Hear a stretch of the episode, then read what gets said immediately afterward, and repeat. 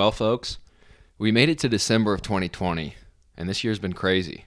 You should treat yourself this holiday season with a prime rib. And not just any prime rib. You need a United Harvest Wagyu Angus Cross prime rib for you and your family to chow down on, throw it in the smoker for hours. Hours, literally. Please do this. Send us some photos. I would love to see it.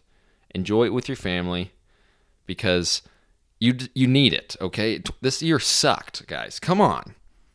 Go to unitedharvest.com, check out the specials that they are having on their prime rib and any other meat that they have in stock. It's incredible meat. Trust me, I've tried it. UnitedHarvest.com. Type in the promo code FRIENDS15 for 15% off your first order. UnitedHarvest.com. What am I going to do? Quit? That's not an option. You got to keep on keeping on. Life's a garden, dig it? You make it work for you. You never give up, man. That's my philosophy. Welcome back to Legendary Mindset. I am your host, Jake P. Richardson. And this week's episode is with um, someone I was really excited to interview. I've been I've been wanting to interview, interview him for a while. Um, it's someone who um, you know I look up to a lot in terms of what they've done for the entire industry.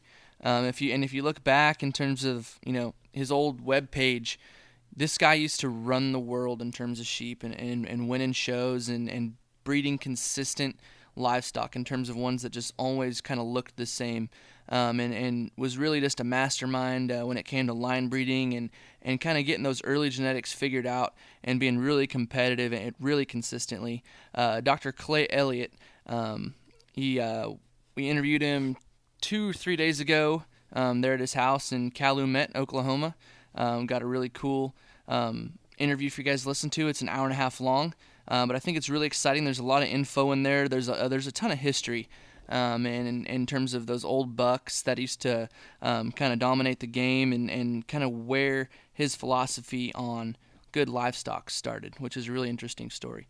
But before we get to Clay's episode, we are going to hear from our sponsors. And Legendary Mindset's premier sponsor is DuraFerm, which is a Biozyme brand.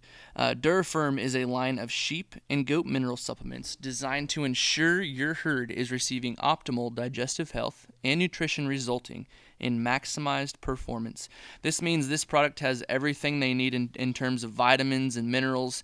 Um, you're not going to come up at the end of the year in terms of lambing season and have a big problem go down and be like, you know, why are we having this problem? You know, we shouldn't be mineral deficient at all. Um, you don't have to worry about that. This kind of has all of your bases covered in terms of what your livestock need to function and remain healthy through breeding season, um, when they're bred, lambing, and you know even in the open times. Um, products include DuraFerm Sheep Concept Aid Protein Tub, DuraFerm Sheep Concept Aid Loose Mineral with and without heat options, and a DuraFerm Goat Concept Aid Loose Mineral. Um, go ahead and check out DuraFerm.com, find yourself a dealer, and get some products that will work for you. But without further ado, here is Dr. Clay Elliott.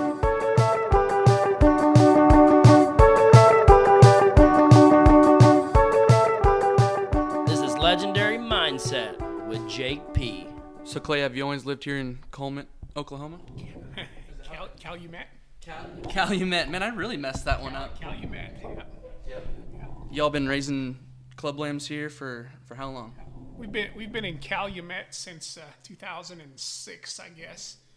Um, I grew up in Newcastle, Wyoming, on a cow calf operation uh, with my family, and um, have two older brothers. Uh, I was the youngest by 11 years. And so my older brothers always thought that I was the spoiled one for sure. I mm-hmm.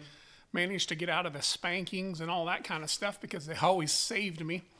But we run, uh, oh, a group, uh, a flock of sheep. We had some quarter horse mares. We had a few dairy cows that uh, my dad would milk occasionally, and my brothers. And um, so we were we were pretty active and we were diversified. We cut our own hay and did a little bit of that, uh, but we were diversified. But I can tell you that um, I enjoyed my time growing up on the ranch, but was definitely ready to get out of there when it was time to go to school and sow my oats. Mm-hmm. So did your did your parents your parents farm for a living then? Yeah, they, they ranch. They run. Uh, we had about a 500 head cow calf operation. Uh, Um, we had a few Maine cows at the time. We had uh, some commercial cows, some Angus based cows at the time. But uh, anyway, my, my oldest brother was was pushing kind of into the, the purebred Maine deal and then the club calf deal at the time. And so anyway, that was kind of our, uh, I guess, our business. So you were involved in the show world, and you guys showed cattle, or was there any sheep at that point at all? We, we actually, I grew up showing it all. I grew up showing cattle. I showed a few horses actually. Uh, showed some some market hogs, some market lambs, some breeding ewes, some heifers. Um, we we I showed quite a little of it. I, I actually liked it and enjoyed uh, kind of learning the different species, um, and I think that's what kind of helped me later on in life with the judging teams. Yeah. So were you on any 4-H or FFA judging teams at all back then, or anything like that? I, I was on my FFA livestock judging team, and it was, uh, you know, we didn't prepare. We, um, uh, we we judged a few slides maybe, and we maybe uh, gave a set of reasons once or twice before our state contest, but we we were not competitive. We were not trying to be competitive, and I just did it because I thought it was something that would be interesting and kind of fun to do. So, and was not any good at it. I knew nothing. So, So at that point in your life, like high school age, what do you think you're going to do for the rest of your life, or do you even think does that thought even cross your mind at that point? Well, when I was when I was in high school, I, uh, you know, my grades were good. I took my grades pretty seriously, but I I don't know if I really knew what I was going to do. I I knew I was going to go to college, and I knew that I wanted to be involved in agriculture, but I had no idea what. And then uh, as I got farther into it and kind of got into my senior year, my freshman year of college, I thought, well, maybe I want to do this embryo transfer thing in sheep, and that was you know that was before embryo transfer was really uh, had taken off. I mean it was a little bit of a foreign concept at that point. Some of it was being done but it wasn't very successful. And we were sure far from as good at it as we are now.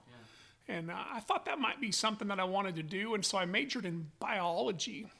When i went to college i didn't uh, went to casper college and was a biology major and had no interest in livestock judging whatsoever but I found myself, you know, there in the dorms. I, I didn't want to live in the dorms when I went to college. I just thought that was almost a level of being beneath me. Um, and, and I shouldn't say that, but that's kind of how I felt. And when I, my parents made me, and that was the best thing they ever did. One of the best things they ever did for me is made me live in those dorms because I made so many really good friends and that is what actually hooked me up with the kids that were on the livestock judging team there at Casper.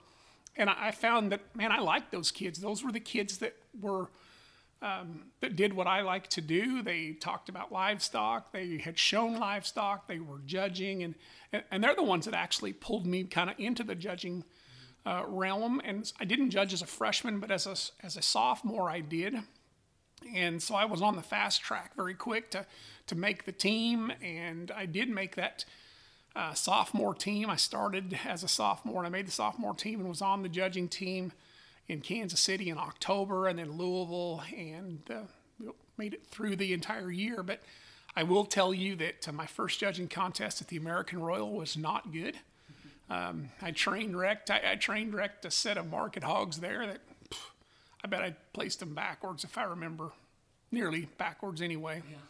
It wasn't good, but uh, it was it was a good experience, and that was what started it all. So you mentioned when when you're on those high school judging teams, it wasn't something you guys really you know tried super hard at. Was was this college experience? Were you were you going to do it different? Were you were you trying to be really good, or were you just kind of uh, just kind of being a part of the team at that point? No, I, am a I'm a I'm a fierce competitor, and um, so once I decided that I was going to accept a scholarship there at Casper, I was going to give it everything I had. And so, as I said, uh, you know, I didn't have that freshman year like everyone else had to prepare for their sophomore year. So I had to learn really fast in about three months' time. And so I did. I spent extra time giving reasons. I spent extra time in front of the mirror in my dorm room giving those reasons. Um, man, I, I, worked really, really hard to catch up because I had no speaking ability whatsoever. I mean, I had no idea how to even give a set of reasons. And so it was a crash course in a hurry. And then I did. I spent extra time and got fairly good at it. But uh, I would say I was a long shot from great at it uh, in junior college. But I did, by the time I got to senior college, I was actually fairly competitive and understood how to do it um, and how to give reasons. And, and my, my skill was never, um, you know, being extra dramatic or being able to uh, bring a lot of really cool terminology in, but um, I, seldom I seldom fib to you.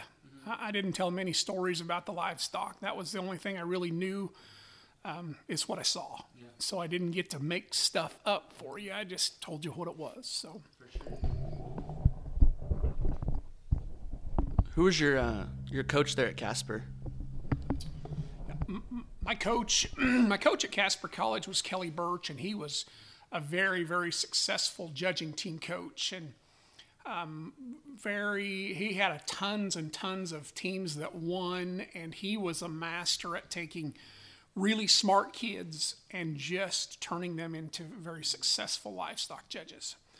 Um, I will tell you that that um, Mr. Birch was a very good evaluator, but he taught our teams how to how to put kinds in places. He, you know, the big bodied one, the big bodied heifer was first, the tall narrow heifer was last, the, you know, the the short round one was third, etc. He, he categorized them and we stuck them into places. And and I had a really hard time. I was not a good junior college livestock judge. I, I wasn't. It's partly because I was behind, partly because I I didn't really understand the concepts of what he was trying to teach us because it was kinds and places. And when I when I finally got to senior college at Colorado State is when I finally was able to, to judge livestock and and evaluate them and put what I thought the ones that had the most good into the top hole and the ones that had the most problems were last instead of putting a specific um, type into a specific spot.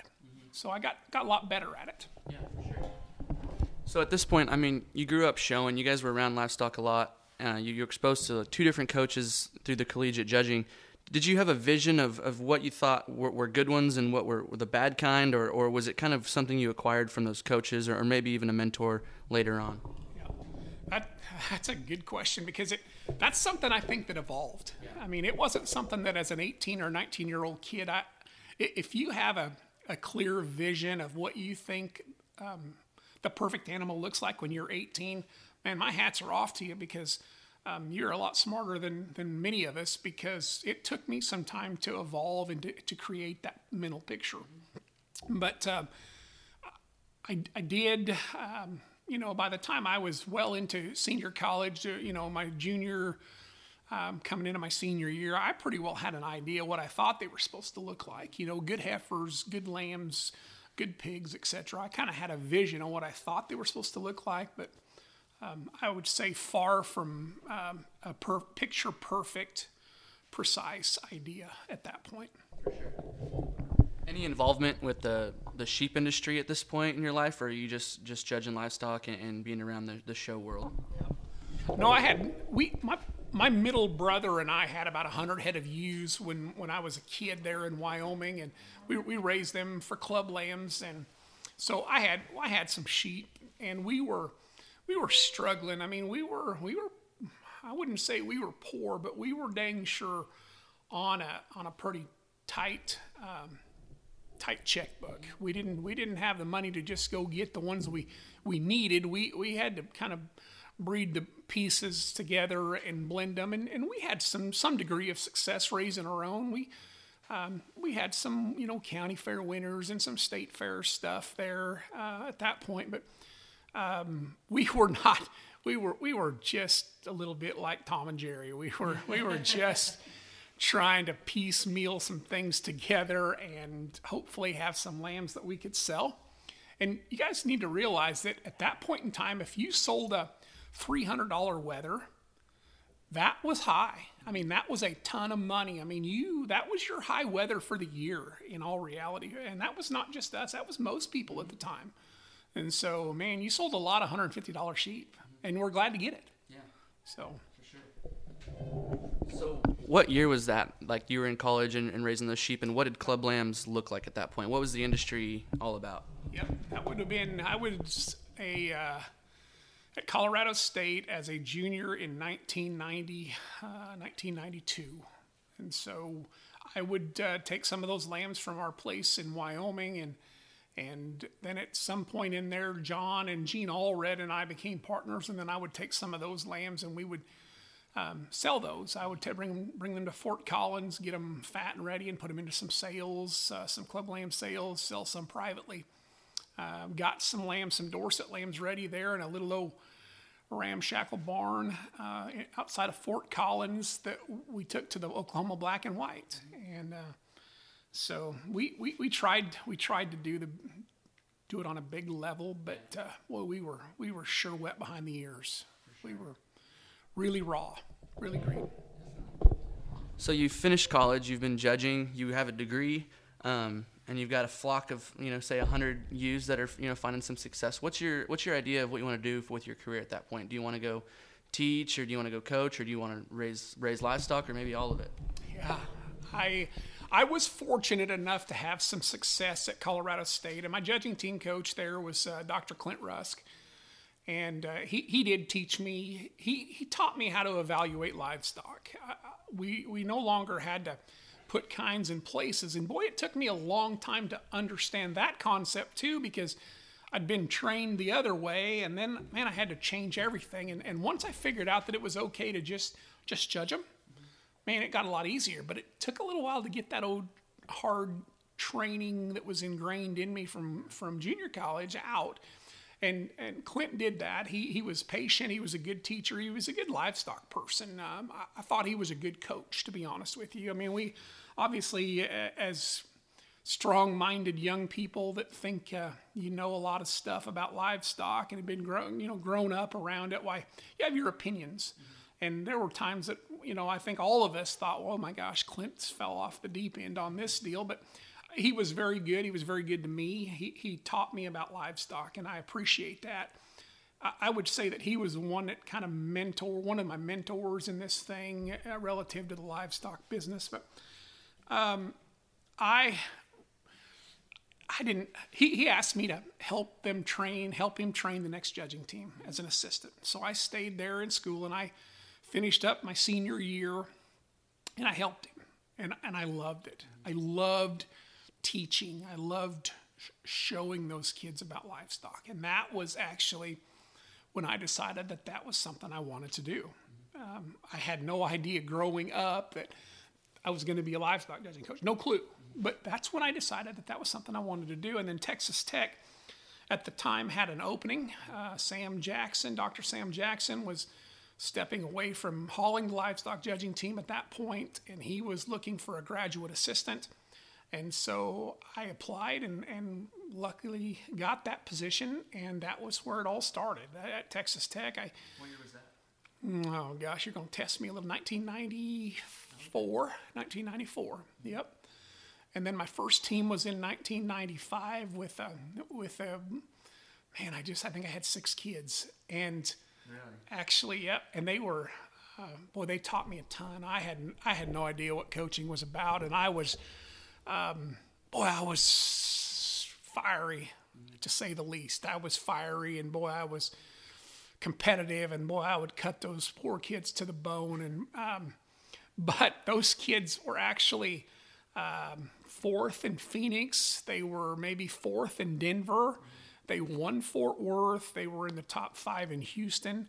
And these were a nice set of kids. Um, one of those uh, young people is now one of the directors at the American Quarter Horse Association.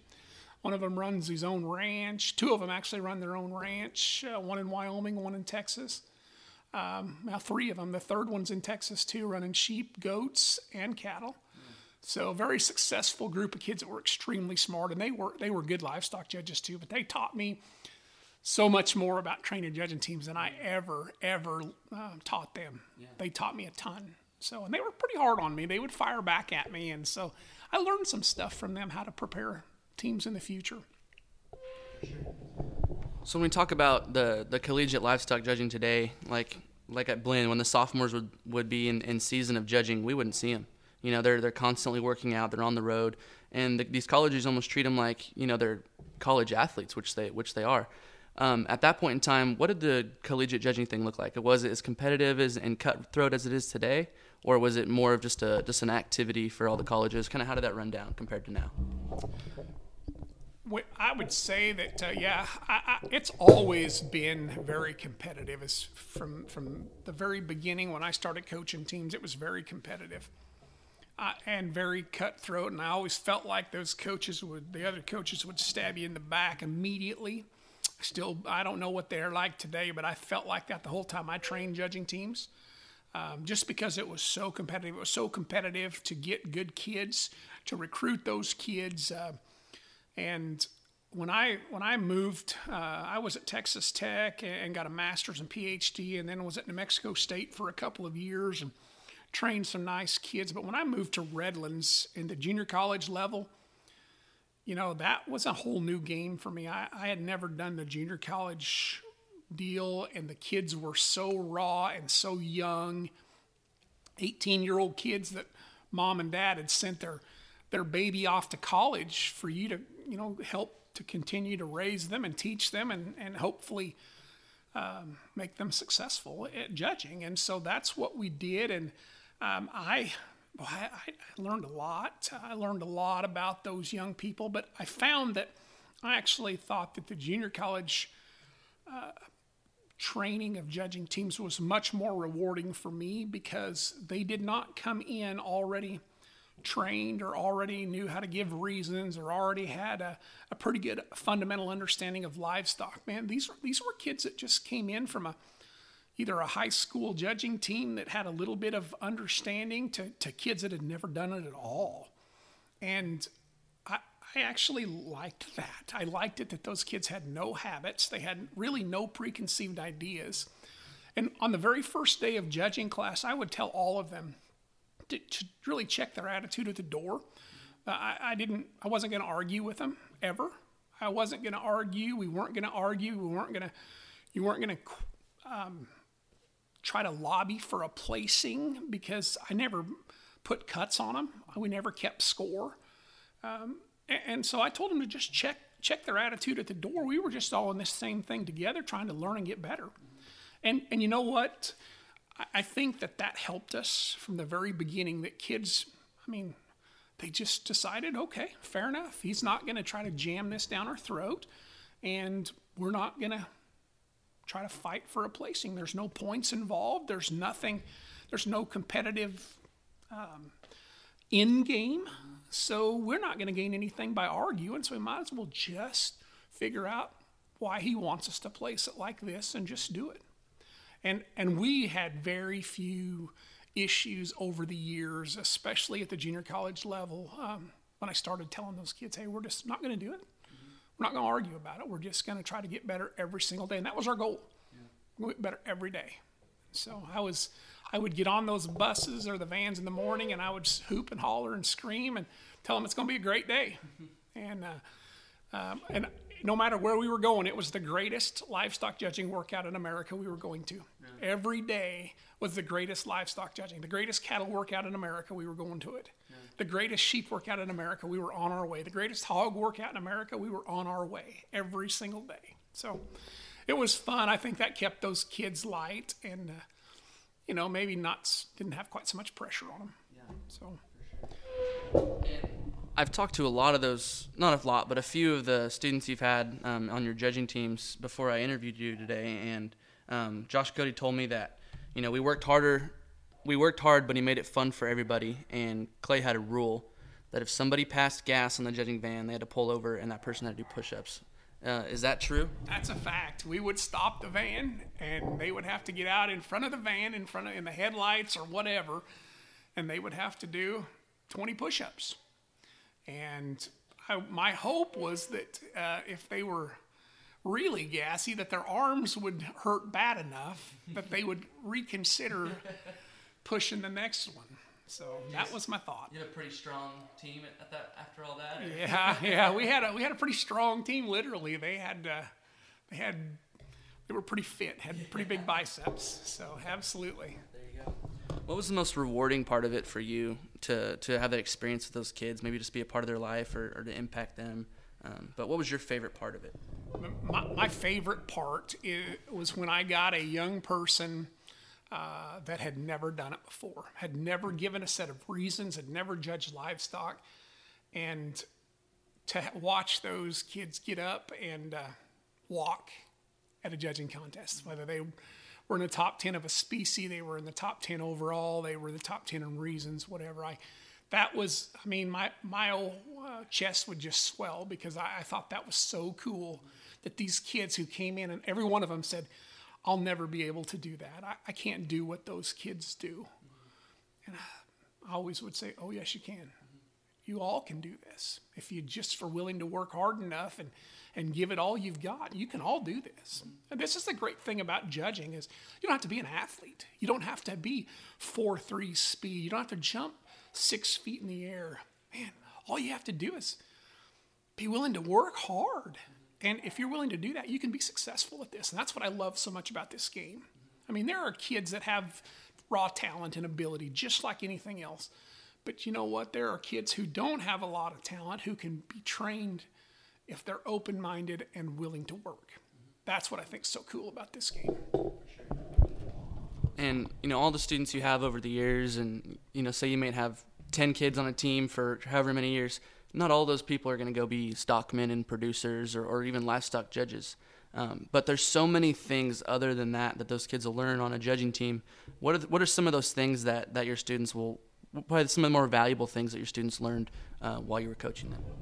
Uh, obviously we can list the, the traditional things such as um, decision making skills and speaking ability and um, you know we, we can you know you can run a list of what they what the animal science department always tells you honestly what i think that this activity does more than anything is it allows those young people to think on their feet and express themselves they have the ability to make a decision and then defend it and i think that is so critical in every day. Every, no matter what we do, every single day we're asked in our jobs to make a decision and explain why.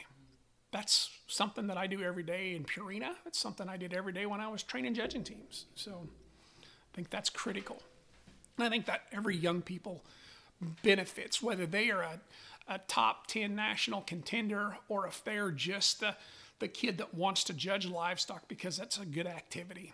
And they're, they're not a gamer but they're on the team and they come to practice every single day. And those kids were every bit as important to me as the ones who were, had the ability to be a high individual because they became part of the group. They were part of that team, and and each each young person contributes in a, their own special way. And I, some of them, some of the greatest and the most fun I had was some of those kids who maybe weren't kids that were on the that made the team but were on the team and they would keep things light they would tease their teammates we would laugh i mean they had um, they, they, they were they were comedy relief if you will. I mean we just had a ball with some of those kids. So i think every every young person has a role on a judging team. I really believe that.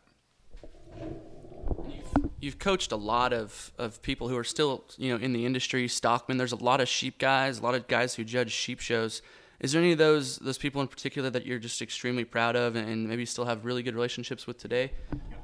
I, I, I tell you that I, I really um, I really enjoy the former students. Um, I I get random text messages from a lot of them, um, from many many years ago to to kids that I trained, you know, seven eight years ago. So I, I like that. I mean, that just that that makes that brings a smile to my face when those kids send me a text and just say, "Hey, happy birthday," or "Man, I hope you're doing good. Thinking about you today," something like that. I just well, that's really cool. But you know, I have had the opportunity to train some or be a part of. I shouldn't say train any of them, but uh, be a part of some really good stockman lives. Um, I got to spend a couple of years with Will Winter there at Wintex, who is I didn't teach that kid anything. That kid knew, had a, had an in, innate ability to evaluate livestock. Um, you know, Derek Chabot was one that is a very very talented uh, person who, who saw all species of livestock extremely well. Josh Cody does it. You know, he was he was a great uh, livestock evaluator. And what was really funny about Josh Cody, though, we we um, nicknamed him Hollywood, but uh, man, he struggled with that reasons thing all the way until we were on our way to Kansas City, and we were at Oklahoma State University. We were had judged some fat steers, I believe, and, and Josh had given a set of reasons, and and it was right then on our way to Kansas City, Missouri, that the light came on. I mean, reasons all of a sudden were easy for him. He started, he could see them, he could picture them, and and and it was like, I mean, night and day. It, the light just came on, and that was such a cool time, such a cool period to watch him just transition instantly. It was so neat, and so he was he was one that uh, I thought was really cool. I mean, I've had opportunity, the Gary Agars, the Ashley Judges, the uh, oh my gosh, you've got me to list names, and that's a shame because there's so many good kids that I had the opportunity to be a part of, and they're so so talented. But yeah, I, I was fortunate to be able to recruit really good kids, and I had moms and dads who were willing to to let me spend a couple years of of their children's lives, uh, let me be a part of it, and I couldn't be successful. We couldn't have been successful training judging teams without those really good kids. And boy, we had the opportunity to get some really good ones.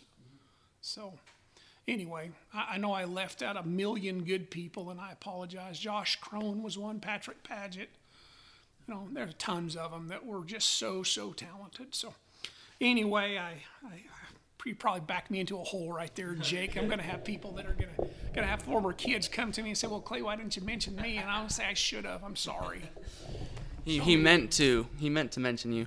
So when you're when you're putting judging teams together and you're trying to coach these kids to, to sort livestock, the ultimate goal is for them to to place that class the same way the the contest place it and teaching contest logic.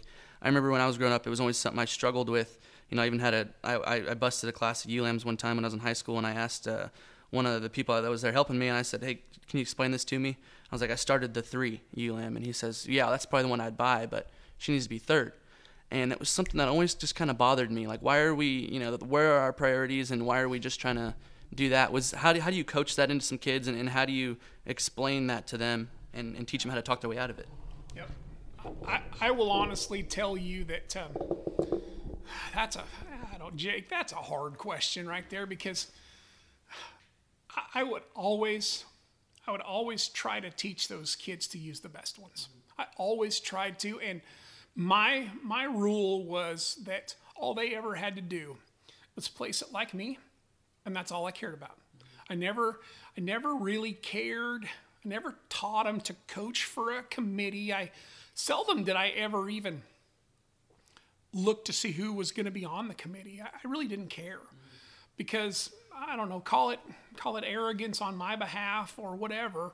Maybe stupidity is the better word, but I just wanted those kids to place them like me because I was an easier target for them to hit than a group of officials from um, California, Oregon, uh, Kentucky, Iowa, etc. Okay, I was an easier target for them to hit, and I always felt like if they would simply just place uh, like me, and if I was the reason that we got beat, I, I took full, I, I, took it all on my shoulders, just like I did it. Nope, there wasn't no, no butt chewings, nothing. It was all on clay. And I'd tell him that. I'd say, hey, that one's on me. I place it just like you did. You know, ain't no, no problem. And I, I never had any problem with telling those kids, hey, I, I screwed up. I didn't train you properly for that. Or you placed it like I did, and that's exactly how I want you to place it in the future because that one is the best one.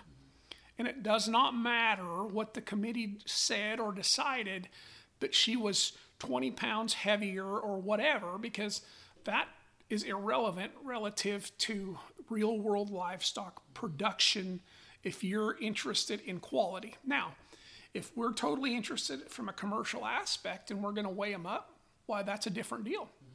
But you know, when we go to the livestock uh, judging arena, traditionally it's more show animals than it is um, commercial. And so that's kind of where you, although believe me, I think that we sometimes forget about the commercial component, and I think it's important. So that was something we did try to keep in mind. I tried to train our kids that way, but um, I wanted them to just play some like me. That's all I ever wanted. So, and I think my kids would tell you that. Yeah, there you go. So. So you coached from you said 99 until just a few years ago and, and you were very successful the whole time, very involved with your teams. But at the, the same time, Allred Elliott Club Lambs is, is happening, and you guys have finding tons of success. Um, let's kind of let's kind of jump back and, and start talking about that. Um, did so you guys always kind of raised some sheep, but I see if I study your website, it seems like early 2000s is when it, stuff really kind of blew up for you guys. When you go about putting a, a flock of sheep together and ewes and bucks, in in say the year 2000, where do you go and, and where do you start? I, I'll tell you, um, John, John and Jean Allred and I became partners um, somewhere in the 90, 92, 93 time frame. And um, they had already been buying some Cabaniss genetics, uh, been buying some, some ewes in particular. They maybe had bought a buck, but mostly females. And so that, that group of ewes that they already had was mostly Cabaniss. And so when when we got hooked up and we were going to get after it and start trying to climb the food chain, if you will, um, I wanted to stay within the gene pool that they'd already worked with. Now, they could have just as easily had um, Wintex or Dynamite or whatever at the time. It didn't, didn't matter. That would have been the gene pool that we decided we were going to work with. It just so happened to be Cabaniss. And, and I did. I liked those sheep. Um, I liked them because I thought that they were Hampshire.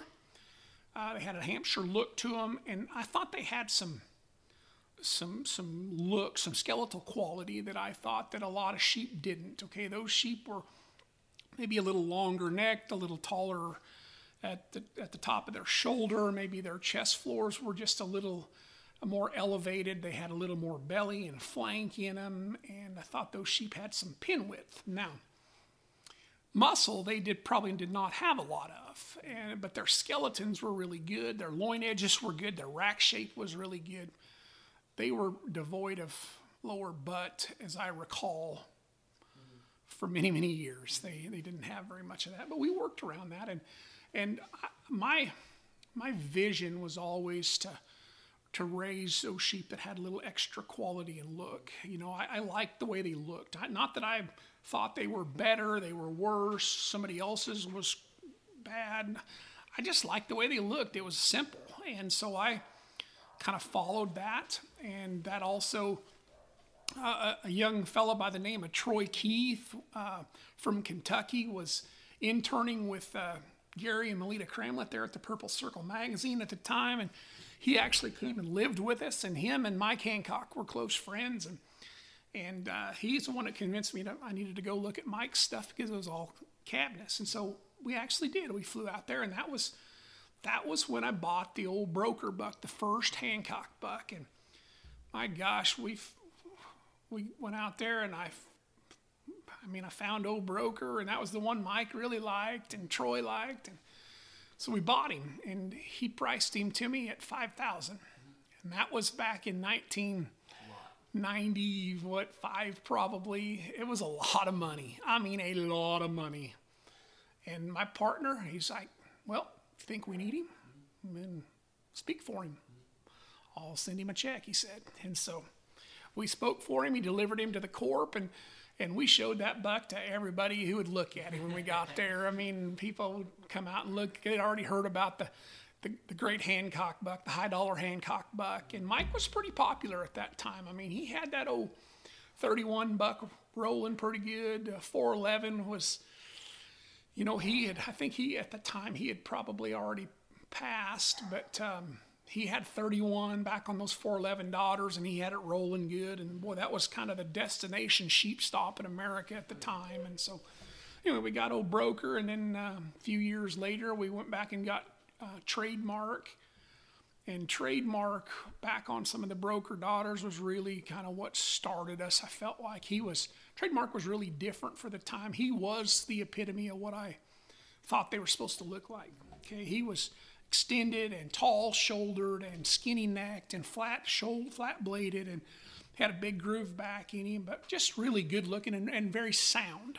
She walked around with his head up and he didn't have a didn't have a roach in his back. He was level in his pins and she was just high quality and we used that buck pretty hard. He was kind of the really the buck that set us up to have some success. To help he and Broker were the ones who set the set of females up for us to be successful because we started to line breed those, and both of those were 31 411 deals. And so back onto those Cabaniss ewes, we were able to start to to push some some lineage and stack some lines up and make those animals just a little more predictable. Mm-hmm. So Legendary Mindset will return after a word from our sponsors.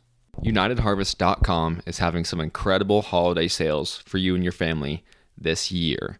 Go check out their entire catalog of beef, Angus, Wagyu cross, uh, purebred Angus. We got Hutterite pork, and we got American grass fed lamb. Go try out any of those products at UnitedHarvest.com. Enter the promo code FRIENDS15 for 15% off your first order. UnitedHarvest.com. Rural Supplements, the boldest supplement company on the market. What we lack in grace and poise, we make up for in originality and results.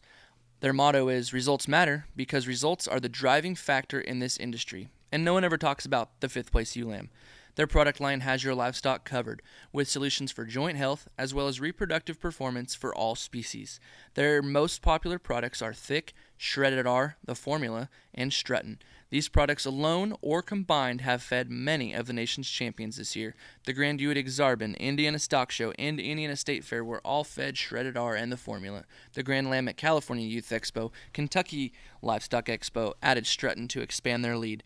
The list of customer success includes Wisconsin Livestock Expo and the Kansas, Iowa, Missouri, Colorado, and Tulsa State Fairs. There are more results than that, including, most recently, the Grand Champion Lamb at American Royal which uh, Rural Supplements would love to share, but they only get one minute. So follow them on Facebook and Instagram. Use coupon code JakePeas for $5 off your order. Results matter. So you mentioned it was like 1995 when you got that first buck from, from Hancock. And when I picture some, some backdrop pictures from 1995 of those Texas shows and Oklahoma shows, they're, they're blue – they're kind of snake gutted and they're roached up and, and that's kind of like what the, the quota is so at what point in time did did level backs you know smooth shoulders you know sheep that just didn't look so tight when did those come into style and, and work out for you I will tell you that uh, those came into style when they brought a young fellow by the name of Clint Cummings in to judge the Houston Livestock Show.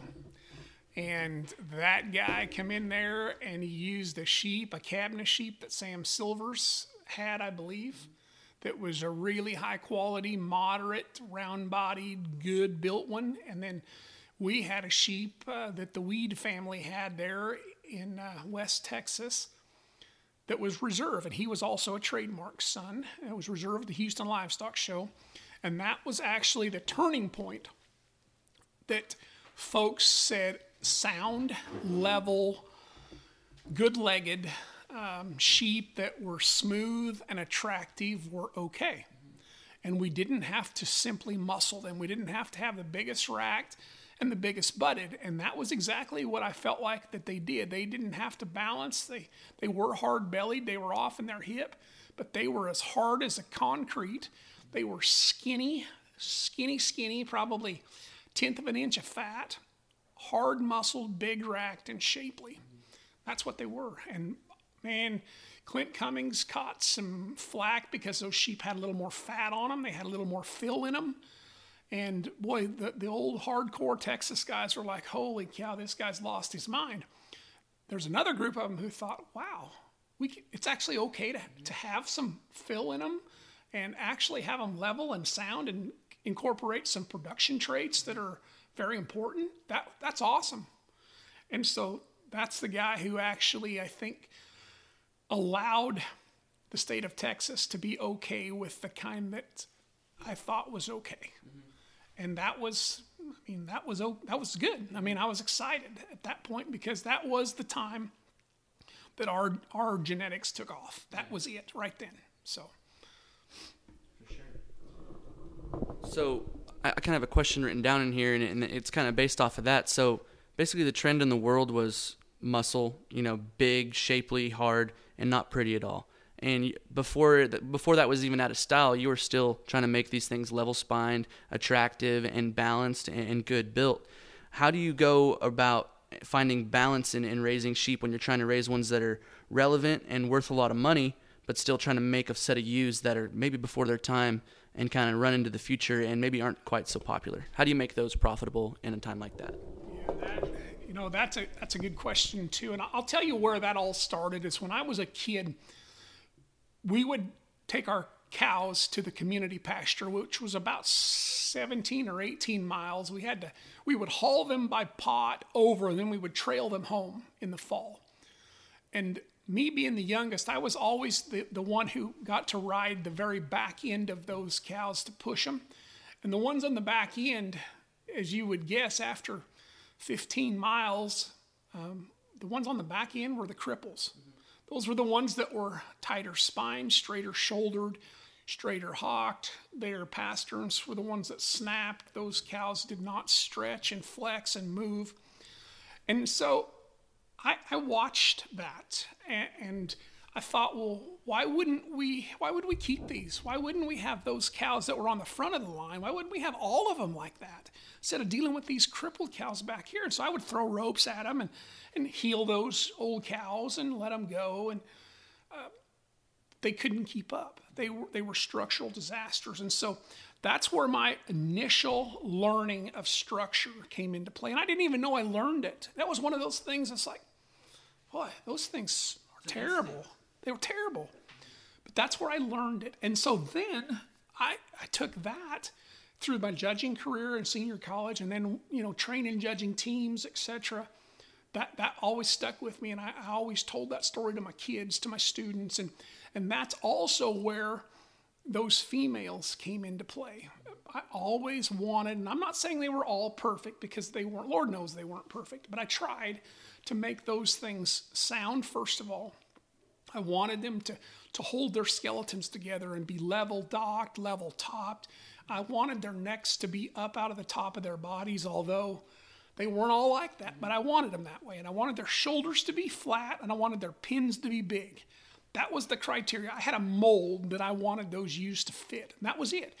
Not one time did I ever was I ever concerned about muscle though. I wasn't. I mean, obviously we had to have muscle, but my criteria for my females was a wedge made back, a big pin set, dead level, high headed, and sound. I wanted them to all walk around and look good. And I didn't want them to be roached up. I hated that.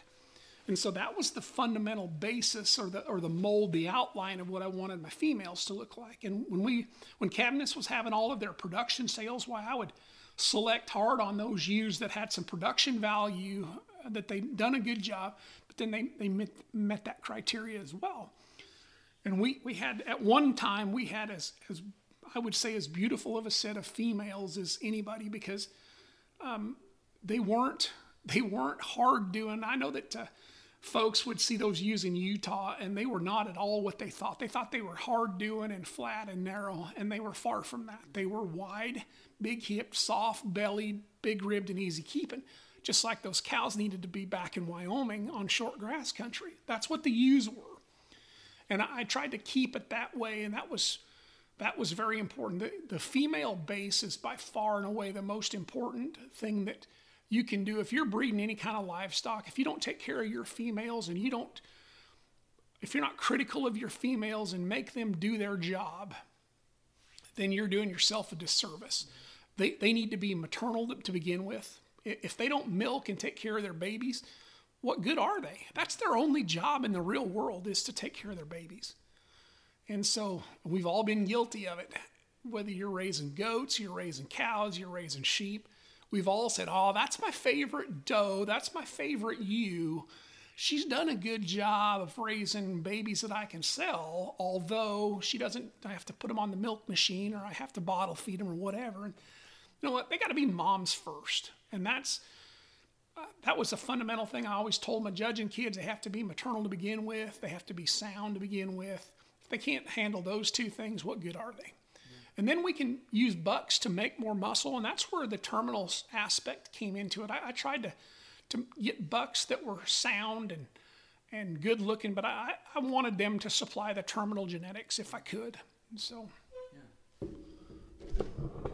So you've got this flock of ewes that are that are lined up. They're all attractive, and, and they kind of fit that mold that you that you like to talk about. So where do you when you go to try and make breeding decisions for bucks? Um, are you are, and you said you kind of incorporate some power with the buck side, but do you do much? Um, you know, breed this kind of extreme to that kind of extreme and try and find somewhere in the middle, or are you kind of breeding for consistency, or is or is more of it off off of pedigree? Kind of how what was your what was your genetic process in matings? I, I would I would always breed towards the middle is what I would call it. I would always take, you know, uh, if there was a big hipped, thick ended, kind of a muscular ewe that was too short bodied or whatever, then I would take her to, to a buck that was a little more extended, um, a little more, maybe not as powerful, but a little more look and quality. I would always breed towards the middle. If, if we had a, a ewe that needed more power, that was long and extended, why I would take a little more terminal buck her way. So I always wanted to take the extremes off one end and the other and, and breed them so we could hopefully land somewhere in the middle. And um, if those ewes were, were line bred and they were bred to do a good job, we could land a bunch of those things right in the middle. I'm not saying they were all Houston Stock Show winners, but we could land a lot of sellable wethers right there into that middle ground by doing that. But we were fortunate enough that we had, like I said, we had a really good set of ewes, and I was adamant. I mean, I, I was. I would spend more money than most probably on females if I if I saw one that we needed, or I would keep. Boy, I would not sell very many of the good ewe lambs um, I'd just keep them. I'd keep them and put them back in because those were so valuable to me. And so that's that's what we did, and that's how we made our flock get better was by keeping good females. And then, you know, those bucks. If you made a mistake buying a buck, if you made a if you botched your the buy and got the buck that maybe didn't work, those good females they would get you through. They, they, you may not have, you know, a, you know, a $7,500 wether in them, but you might have you a slug of $1,500 wethers that you can kind of get through your crop until you can go get the next buck because this one didn't work good enough, right? The females will protect you. They will take care of your mistakes, in my opinion, if you've done your homework on the girls. So that's that's my belief. So in a situation where you know you've got a hundred, a pen of a hundred keeper ewe lambs, and and you can only keep you know 50 or less you know and they're all out of your bucks and your use. So arguably you know every one of them's got a piece that you could you know argue for keeping her. And you talked about those those things in balance and, and big hips and level backs and, and pretty fronted ones.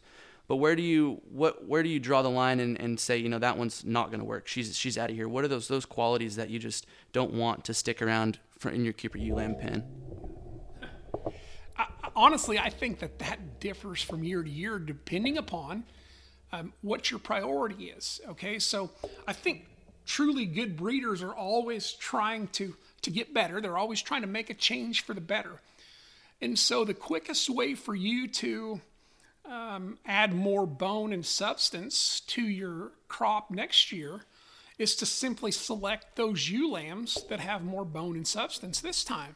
Okay, that's the easiest and the quickest way to do it because they're genetically already there, and you, and you don't have to go spend the extra money to have them. So that's that's your priority. That's your that's your culling criteria for that year. Or, you know, it just depends on to me what it is that you've evaluated your lamb crop, and we did that all the time. I mean, every year we'd evaluate and say, okay, I, I need to make these sheep bigger pin next year. Well, guess what?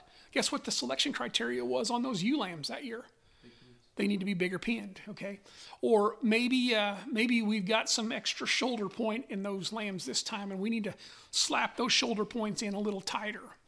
Um, well, we would we would select those ewe lambs that were maybe just a little better at the point of their shoulder this time. So that's kind of um, that's it was a moving target. Um, so I would say we didn't always select the same kind every time. It was all based upon what I thought that the lamb crop needed to improve for the next year.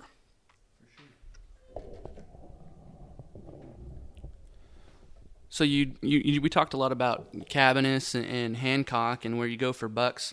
Where did those two sit in, in relation to each other and the rest of the industry? And, and were that you know you, they were they were on top of the world quite a bit and well known for it. But but what did those bucks you know like like we talked about leverage and, and broker and, and all the rest of the ones you got from them? What what did they have that the, the rest of them didn't that made you consistently you know go back there and, and find genetics? The Cabaniss and Hancock were at the time they were they were King Kong. They were on the top of their game. They were the destination spot for every club lamb producer in America was to go to one of those two spots or both. And and we, we tried to get to both of them as, as best we could. And I can remember when we would make the trip either to Kentucky or I would come to Oklahoma, man, that night before, I was so giddy. I was so excited. I was I couldn't sleep. I was so wound up that I was going to get to sort through all of those sheep the next day and try to find potentially our next stud buck. You know, I was I was so cool. I mean, I can't tell you. It was like you were on a on a caffeine high that you couldn't go to sleep on because man, it was just the greatest. You got to sort through them, and so I was excited about that. And and um, leverage actually was born at, at my house, and uh, Mike Hancock had sent me a young buck lamb. Just uh, Mike and I were good friends, and and he had sent me a young buck lamb to try. He was a late buck, and he was one of them he was going to keep, and he liked him, and um, so he sent me this young little low exotic buck lamb out to Abernathy, Texas, to the chicken coop, basically, and and uh, this buck was skinny, uh, but he was tall fronted and he was freak shallow.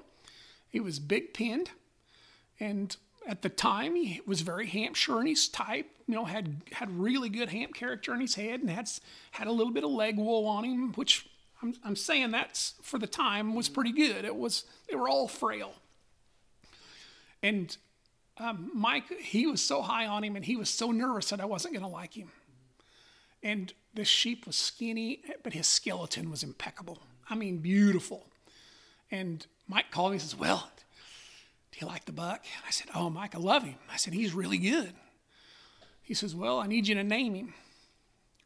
And uh, I said, Well, Mike, let's call him Rupp for Rupp Arena, Adolph Rupp, the legendary basketball coach at UK. And it's like, oh man, that's a great, that's a great name. And so that was Rupp. And Rupp bred a few ewes that year, and I got leverage. And then I got uh, the next, I think I got him maybe, I think it was that year, and I also got patent.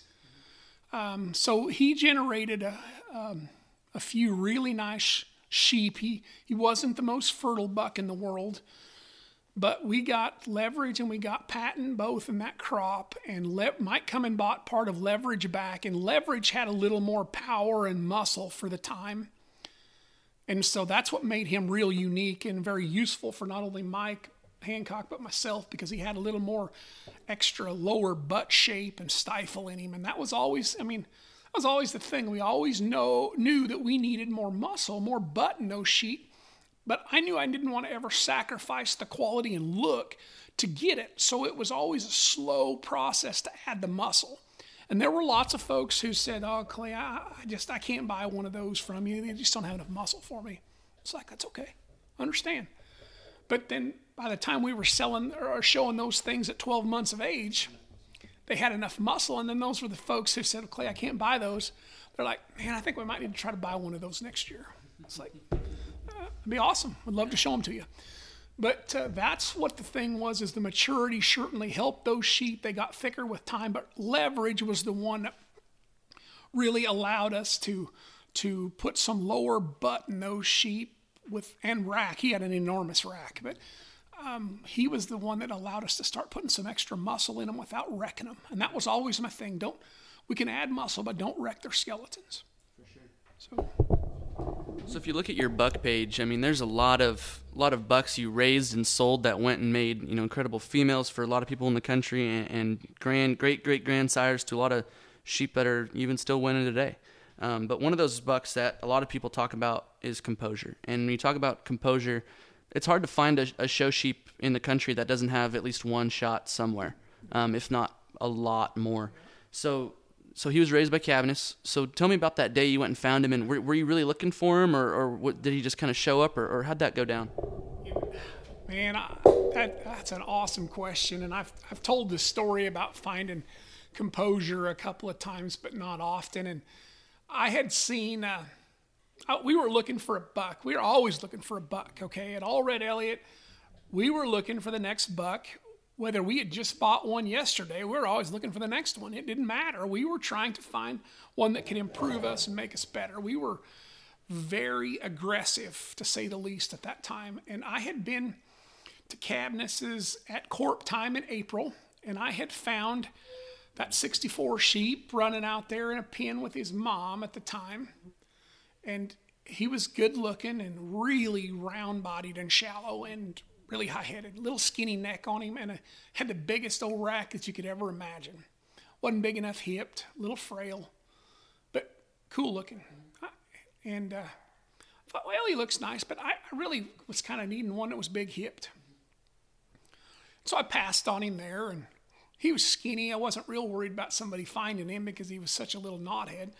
So I went back up there, oh gosh, a month later in May and ran through them bucks again, still looking. And man, I found him again. He was still there, 64. 64 was in a buck pen. They were getting ready for Sedalia. He was going to go to Sedalia in a group. Still skinny, still a little rough, but still really high quality and by far the the roundest ribbed and shallowest, tallest fronted sheep in that pen. And I looked at him again and I thought, man, I just, I don't know. I just don't know if that's the one that we really need. His pins weren't big enough. And he was, man, he just had just a little bit of turn to his hip. And I was like, man, I just don't know if he's the right one. And finally, I decided I was going to make that trip one more time up there to Arapaho, Oklahoma, and look at them bucks they were taking to Sedalia because I wanted to just see them before they got to Sedalia because, man, I, always thought that those bucks changed a lot when they were in Sedalia with the heat. They they would dry down, they would empty out, they would, you know, just whatever. And so I never really felt like you, you could get a a real solid reading of those bucks of Cabaniss's because those those sheep were raised like sheep. They weren't pampered. I always felt like those sheep would change a little when they were in Sedalia. Once they were confined, they were water was either monitored or not, you know, etc. Mm-hmm. It didn't matter. They changed, and so I always wanted to see those bucks in their working environment before they went. And so I went up there, and lo and behold, 64 was still in that pen and he was still thin. And I thought, my gosh, this buck must have coccidiosis. He just doesn't look good. And I, I, finally just asked Riley, I said, Riley, I said, that 64 sheep that you got in the Sedalia group, I said, would you sell him? I said, he's pretty thin. I said, there ain't no way you're going to have him ready for Sedalia. This was, you know, two weeks before they were going maybe to Sedalia. And he, he goes to the pen, he looks at him, he says, yeah, he said, I'd probably sell him. I said, what do you want? I said, Clay, I want 5000 for him. And I thought about it for a second. I said, you know what? I'll just take that buck. I'll take him. So I wrote Riley a check, loaded the buck that day, and we hauled him home We got him healthy. Hauled him back to New Mexico. I was in New Mexico at the time. Hauled him all the way back to New Mexico. Actually, I didn't. I didn't. I hauled him home on the way home from Sedalia. I didn't have a trailer that day. My bad. But I stopped on the way home from Sedalia. We picked the buck home, and hauled him home and, and went to work kind of getting him put back together healthy and wormed him, treated him for coccidiosis, and the old buck kind of put himself back together. And we got some pictures of him as a buck lamb, and those are the pictures that you folks see now on the website or the, the promotional picture uh, of composure. And he was uh, an interesting animal. I got the first crop of lambs out of him, and I was absolutely sick. They were terrible. Those lambs were absolutely terrible. They were all off in their hip, they were all narrow pinned, and they looked like their back legs had a lot of set to them. And I was like, oh my God, I got an absolute freaking disaster on my hands. An absolute disaster. Luckily, we'd had enough success prior to that folks were still wanting to buy lambs. They came out, they bought lambs out of the buck. Why, I really don't know, but they did. And long about August, I had kept a group of ewe lambs back out of him because you just you need to keep some ewe lambs back. You never know a buck's true value until you get their females in production, and so I kept ewe lambs. Long about August, my ewe lambs were really nice out of him. They were their hips had leveled up, their pins had gotten fat enough and wide enough, and their back legs were no longer of concern. Their racks were big, their heads were straight in the air, and they looked phenomenal. And about that time, I was thinking my ewe lambs were starting to come together. I was starting to get calls from my feeders. And they're like, Clay, this weather we've got's pretty good. It's like, man, that's awesome. My ewe lambs look nice. And, and, and it wasn't just one. I mean, this was was um, Dutchman there had bought one, and Alan Miller had some, and Clem's had some, and you know just on and on. And um, Terrica Taylor had one of the first ones that out of that deal, and son of a gun, they, those sheep they, they were good. And then that year they won. They won a bunch. Terrica won San Antone with one. The Dutchman boy won the Fall Classic, and maybe San Antone with one, and um, God, we, and then the following year we were grand in Houston with one, and the composure genetics just exploded. But that was that was cool. But you know what the really good part was? Is those females. I never had a set of females that were any better than those composure daughters. Because not only were they maternal, but they were big ribbed and easy keeping. They, they didn't require very much feed. They were level. They were sound and I could breed them to damn near anything, and they would generate. And and I will tell you guys, uh, it wasn't a matter of oh my God, I was on the hunt to find composure. It was one of those things that I finally just wore me down because I seen him enough times and he was good. His skeleton was so good every time that I finally just said, you know what, I, I need to try that sheep. I, I found him three times out of 800 head of babies running around at Cabaniss Club Lambs and I figured that, that sheep was, yeah, exactly in one pen. I figured that that sheep was worth a shot. And my gosh, it wasn't it wasn't skill. I'm not trying to tell you that was skill finding out, that was nothing but luck. That son of a buck just basically ran up and bit me for the third time and said, "You know what? You're an idiot if you don't buy me because I'm gonna do big things." So we did, and he did do big things. I mean, that that is, I, I, I think today that buck still has a place in the industry he, he's far from as stout boned as what we want them now. But I will guarantee you that we could create females right now that could be bred to some of the most relevant bucks in the business, and they would generate winners in, in, in seven months. Yeah. So I believe that. And I, and I had that question written out, and it, and it was if you could assemble a set of 10 ewes that you owned and raised between 2000 and 2005, and you know briefly describe that set of use and and how would you make them produce relevant, highly competitive, you know high you know high dollar popular sheep in 2020 and, and how would you do it if you had unlimited access to everyone's bucks and an embryo program? You know, obviously that was to me the, the, the biggest problem with with the composure and even just the sheep in general that we were successful with in that period of time. They were all too frail. And and I was I was one at the beginning of it who thought, yeah, you know, we probably should stouten these sheep up.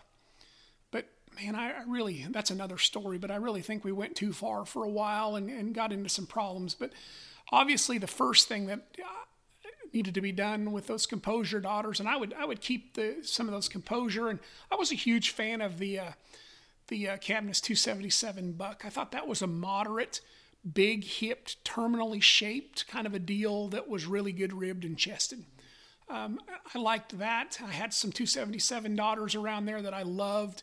Those composure daughters I loved. A, a group of those trademark daughters would have been valuable, um, you know, to, to, to put into your group of 10. And then honestly, I would go and find um, one of those bucks that are uh, really, really Hampshire and type, lots of leg wool, lots of um, leg feathering, lots of uh, face cover, um, eye channels, the whole bit. Very Hampshire, and I would breed them to those that set of females, um, and, and try for the try for the leg wool, and still keep their balance and quality in them. That the bone and leg wool would have been the biggest thing that would have kept those gals from from folks just saying, "Whoa, those things are phenomenal!" Right now, today. So that's would have been the thing is, you know, whether that's a whether that's a Franklin buck, whether that's a Wheaton buck, um, you know, whether that's a, a, Justin Nathan deal, you know, one of those bucks that are very, very, um, not not necessarily huge bone. I'm not really hunting a huge bone one for those use. I'm hitting one that has tons and tons and tons of leg wool. Yep, that's what I'd be hunting. Average bone, adequate bone, tons of fur. That's where I'd be headed. So it's something I've kind of we've kind of talked about a few few times on some interviews here, but shag. You know, you, you described a sheep in, in the early 2000s as being really shaggy, and then said compared to now, not at all. But shag really kind of took off there, right in the you know 2010 and thereafter, and and it seemed like sheep, the qualities of their bodies just kind of went downhill a lot uh, because of the shag. Um, kind of how does how did that trend affect the industry, and, and and why did it take such a big why, why was it so important so fast in the show ring, do you think? Jake, I don't. That, that I don't know. That's a tough question. Why did it take hold? I think some of it was because at the time we had tremendous success, and we were we were winning in Texas uh, with sheep that were exotic and good looking and had ample muscle, but were too frail. And I really think that at some point there was a group of folks who had had enough. And they said, you know what, those sheep, I don't like those sheep. They're too fragile, they're too frail. We need to push the industry and make them stouter. And I think that group of folks decided that was important. And, and I'm not saying it wasn't. I think we did need to stouten up. I think our sheep were too frail. And, and that's where we went and bought the old trunk buck too to try to help stouten some of our stuff up. But I really think that's why it became so important was to try to derail some of those exotic, good looking sheep that were successful. And as soon as that happened, though, I tell you what, you're right. The quality of those sheep went downhill rapidly. We accepted low fronted, buck kneed, straight shouldered, deep chested, deep sternumed, plain necked, low quality sheep that were big legged and thick ended. We accepted them and, touted them as great ones. And I tell you, this guy personally got so frustrated and so fed up because that not only did they go against what I thought good sheep were, and so that was selfish, okay, from my, but the part that really ate me up was the fact that they were going against quality livestock. That they were not re- we were we were selecting champions that were the best the best in the business that were absolute cripples that were coarse that were ugly and they went against the production traits that I think are so important. And and I would hope that at some point in time that my, my dad was a stockman. My, my brothers are stockmen. And I would hope that someday I'll be able to be a stockman. But when those animals, when, when we started breeding those big boned, heavy structured bucks to get those lambs to look like that, we couldn't get those babies out of our ewes because their, their feet were bigger, but their ankles were bigger and their knees were bigger. Okay, they had big joints. And with that came a skull that was significantly wider than we've ever dealt with before. And if you recollect, those big hooves and those big ankles are coming out of the same hole that that big wide skull's coming out of, and those ewes couldn't have them. And so we are pulling babies right and left, or we're doing C sections on them because we couldn't get them out because their pelvises were too small. And that right there, when we pulled our first little group of those, my wife said, Clay, this is ridiculous. This is wrong. What we're doing in this business is wrong. And I agreed with her wholeheartedly. At that point, the show lamb business became nothing more than a circus to me. And it went through, we had a circus going on from about 2011 to about 2017, about seven years of an absolute circus that I thought was pathetic. I was so down on the industry, I was so down on the people who were pushing that crap to us. Um, big bone, big feet, big skull, big muzzle, all that stuff was so wrong. And that's why I always thought that, hey, I like that leg wool and I like that ample bone size, but I love that leg wool because that leg wool doesn't bind up nothing in that birth canal. It's a lot easier to pull a furry leg out of one than a huge stout leg. Yes. And so, and I'm not, believe me, I don't want anybody to listen to this and say, well, Elliott likes those frail ones. Clay doesn't like frail ones. That was what we had when we were successful. Okay, I don't like them frail. I like them to have ample bone and foot. I want it all to match. I want their foot to match their good looking skeleton. Okay? But I don't want their feet and their heads to cause me problems in the lambing barn. So. and you know, although like you said, there it was it was a, it was a gap, and it's kind of closing. It seems like I think through AI and flushing, I think everyone's sheep at, at this point, you know, have plenty of muscle, are super furry. It's kind of hard to go and, and find a group of sheep that aren't really furry anywhere you go nowadays. Do you think we found a middle ground in terms of quality? Maybe got their bodies close to where they used to be, but still kept with those furry and, and muscle trends, maybe? I would I would like to say that we have made some big strides to get back to quality sheep that are built good, that have ample muscularity and shape, that have adequate bone and really good leg wool. And I'd like to think that we are trending towards the right kind again. Um, but I'll be honest, boy, I was sick. I was really down on on this industry in general because I thought that we'd lost our ever loving minds for a while. And now, yeah, I believe because of the use of AI and and I also believe that some of the, the trend setting breeders right now are, are pushing some of that as well. They, they believe that those animals need to have some quality and some look. And, and I think they realize that we can put bone and muscle in those things very quickly. And I believe that we can. I always thought that we could do that very fast. What is hard to put into them is structure and skeleton and look and quality. Those things are, man, that, that takes an eternity to breed into them. It doesn't take a whole lot to breed out of it. And you can dang sure put bone and muscle in them pretty quick. One or two generations, you can have them with plenty of power, in my opinion. So. And when we go about making making change and strides and, and changing to trends in the industry, whether it's you know influential breeders or even major judges and, and what they continuously choose, um, but how, as an industry, can we continue to make these sheep better? What has to happen? Is, is it the right judges have to be chosen, or, or, or what has to happen for, for people to continue to want to, to up the quality of their stock? I'm a firm believer that we need to have quality judges sorting these things, people that are progressive minded, that uh, certainly believe that uh, they need to have they need to look like show animals. Okay, these are these are show these are this is a beauty beauty contest. It really is. I mean, if it wasn't a beauty contest, we wouldn't be wrapping legs and rinsing leg wool and spending all of the hours that we do to make that stuff look right if it wasn't a beauty contest. It is a beauty contest. We need judges who can appreciate those things. We need judges who can appreciate their skeletons and their structural integrity and their balance and their youth and their design and you know all of those things their, their shape their muscle all those things that, are, that fit together.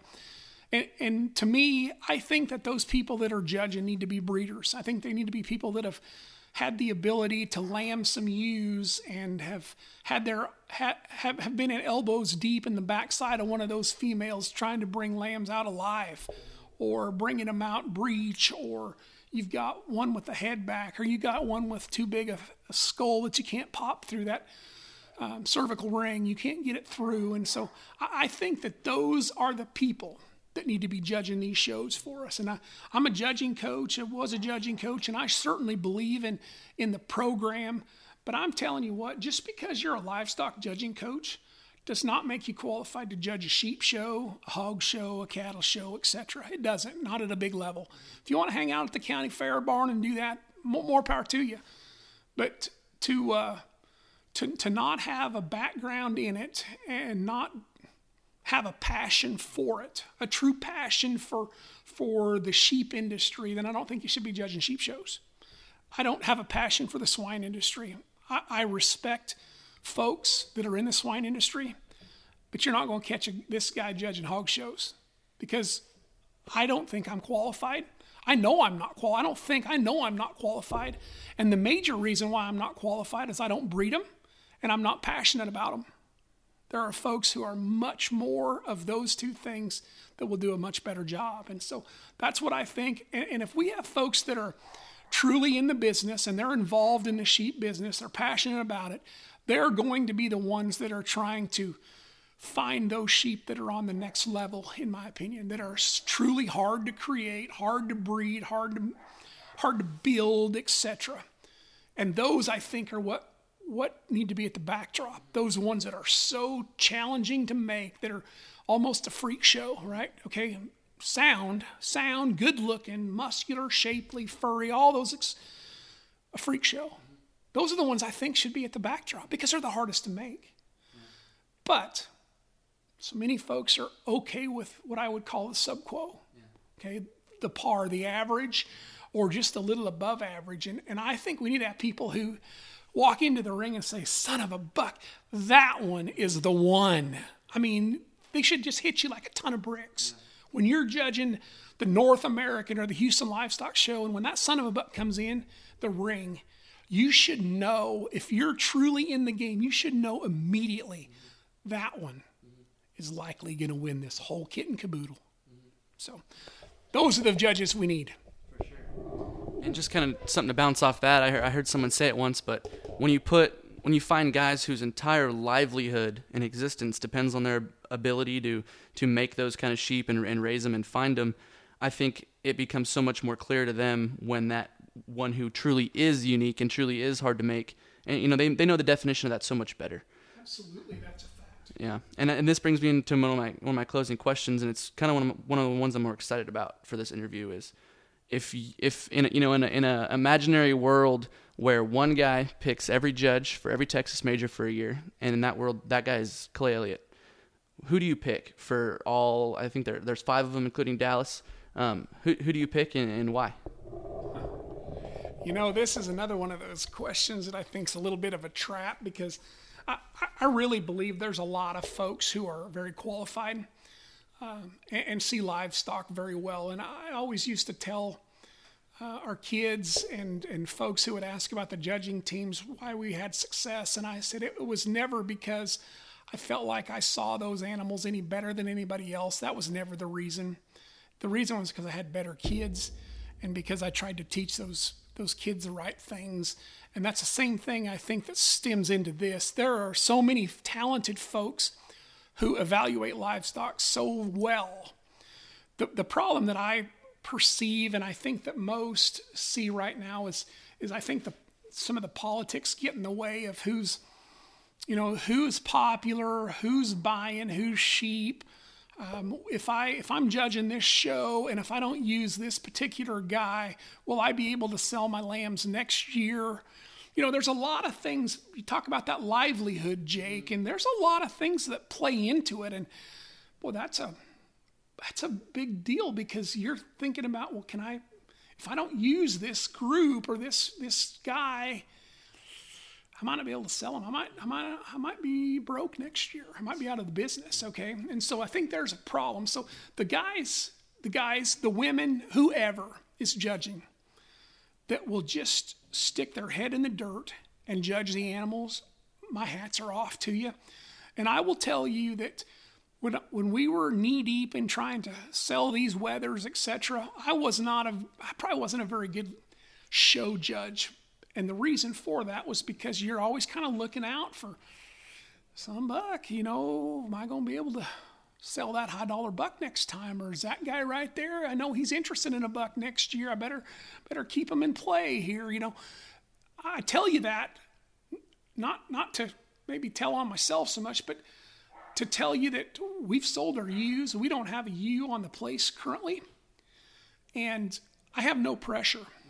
And, and I judged some ewes in Louisville the other day at the uh, North American, the commercial ewe show, and that was the most fun I've had, maybe ever judging sheep. And the reason for it, the quality was excellent.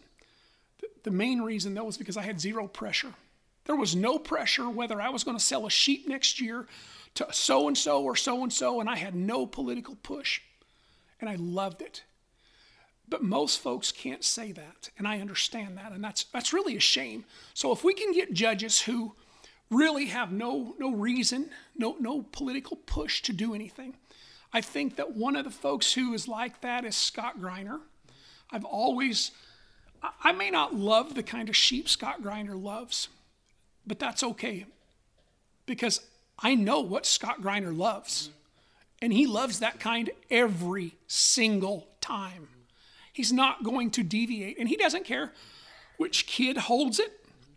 He's going to find the one he likes. And I, I appreciate that. My hats are off to that guy because I always felt like that he gives every young person a fair shake, regardless of who you are, or what team you play for, etc. That's one that I like. Uh, you know, Craig Beckmeyer, um, Brad Angus, um, Gene Wynn. There are some really good people who I think evaluate them well. Honestly, Jake, I think there's a set of young people, young folks who need an opportunity that I hear all the time.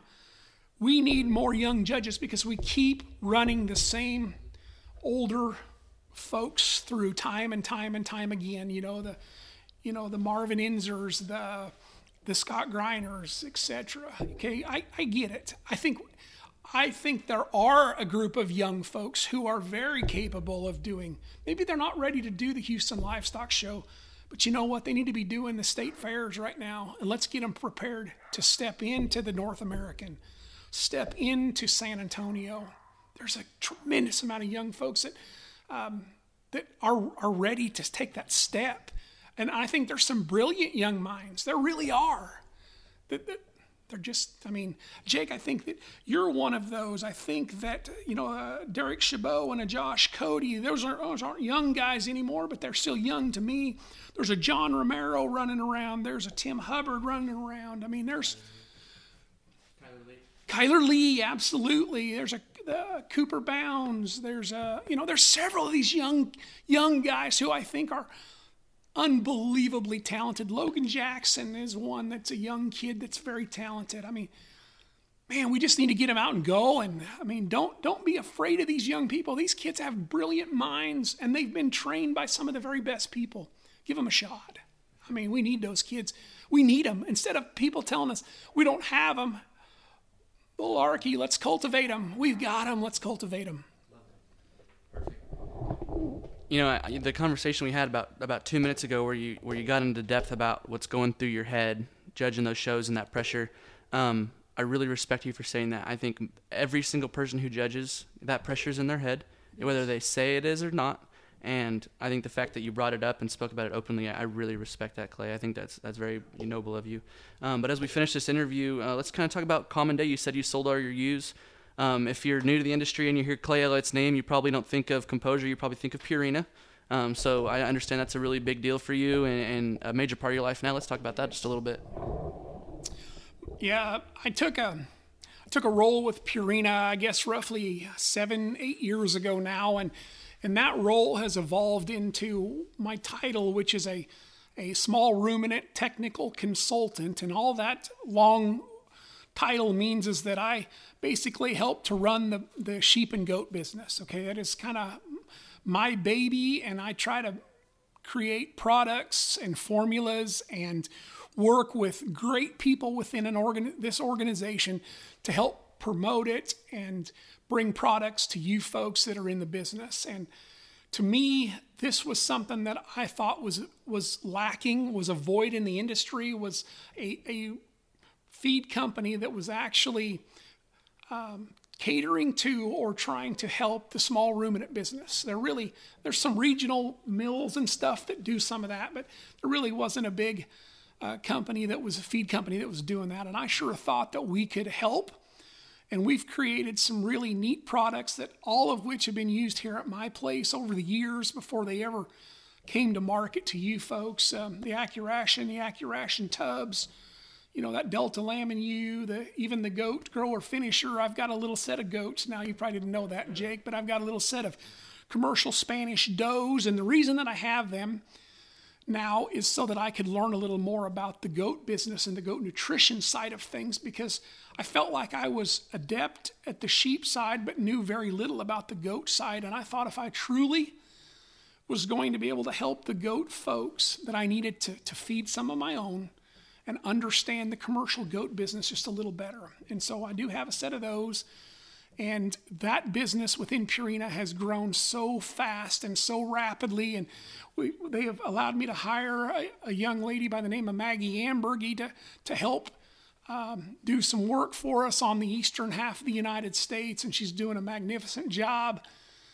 Um, but this thing has grown so rapidly that uh, it has taken a tremendous amount of my time, and I, I enjoy it. And the part that I, I, maybe enjoy the most is creating products that actually have a purpose that, that can help people. I mean, we created a, a wind and rain mineral that was high in calcium to help us alleviate some hypocalcemia. Uh, problems when those ewes, ewes go down, when those babies are in the last trimester and they're pulling so much calcium from mom that and we, we had that problem. We had a huge problem. And so we fixed it with a mineral and, you know, some, some things just that we see on a daily basis here. I thought we could help nutritionally. And, and so that's, to me, my goal and what I get to do every day. And that's what kind of wakes me up in the morning and says, hey, you know, we got, we got problems to solve. And I like that. I enjoy that very much. Well, uh, we're pretty much done, but you, you mentioned Maggie, and we'll give her a little bit of a shout out. She'll be mad at me. Um, she gave me a question to ask you about a possum and a judging van, and we, we didn't get to it earlier. So if we finish up, let's let's finish with that story. And, and what is that even about? Because I have no idea. Well, I tell you, when you're in a in a judging van for hours and days, uh, man, you got to have something that's a little lighthearted. And when I was a a kid at Casper College, um, we were on our way to Kansas City and we had just run across a fresh roadkill possum on the road, little two lane road out there in Missouri. And so we stopped and we stuffed that possum into a garbage sack. We put it in the back of our van, tied it up, put it in the back of our van. And when we got to the motel that night, there were multiple judging teams who were staying at that motel. And so what we did is we went and figured out which judging van had not locked all of their doors. And lo and behold, there certainly was one that didn't lock their back doors. We crawled into that van, unlocked it, and stuck that dead possum in the bag underneath the driver's seat of that van. And that was when Kansas City and Louisville were back to back. So you would make the, the trip into Kansas City judge, and then two days later, you were judging in Louisville. And that particular possum managed to make that trip from outside of Kansas City a couple nights before the American Royal all the way to Louisville. And as you can imagine, he was probably a little rank and he had swelled up so big that they couldn't get him out from under the chair once they found him. But we were on our way into the judging contest in Louisville, and they had all their vans, all the windows in their van open. And so we all stuck our head in the vans just to kind of get a whiff of how rank that thing was. And man, we were laughing so hard. And we went inside there, and Jack Humphrey was the coach there at Laramie County Community College. And our judging coach, Kelly Burts, he asked him, he says, Well, Jack, your your van, when we noticed, has all the windows down in it. He says, Don't you think you should lock that thing up for fear somebody will steal it? He says, My God, I hope they would steal that thing. That's a rotten smell in this van. He says, This is the cleanest group of kids I'd ever hauled. And somebody has not taken a bath. It is rotten in that van. And we were laughing. I mean, we laughed so hard. And I guess that Jack Humphrey's wife was with him on that trip, and she finally had enough. So she took that van that day of the contest and took it to a service station and made them find that what was smelling. And they found that old dead possum all bloated up and swelled up underneath that front seat. They had to take the front seat off. in order to get him out without busting that possum. But uh, that was absolutely, we laughed until we had tears in our eyes. That was one of the greatest stories ever. But yep, old dead possum in the underneath the front seat of the judging van. Well, there you go. Thank you, uh, thank you so much, Clay, for sitting down and, and talking with me. I had a great time. Learned a lot, and feel like we got down to it, huh? Man, I, I, I, it was good. It was inter- it was fun. It was it was really fun to kind of go down memory lane a little bit, and so that was kind of neat. I appreciate that, Jake. That was fun. And welcome back. I hope you guys enjoyed that. Um, lot of history there, a lot of sheep genetic talk, um, which is something that we don't always get. Um, Clay is really passionate about lining stuff up and, and making those good female families, and ultimately just, just good females. Um, he's very famous for that, and I, and I really think it was it was cool to hear him discuss all those things um, in the way that he did. Uh, but anyways, guys, catch us next week. Um, but in the meantime, feel free to check out the show with Ken and Brown, Cattle Pros with Jake Scott, or the Keeper Pen with Jenna Wheeler and Maddie Caldwell. Um, anyways, I'll see you guys next week.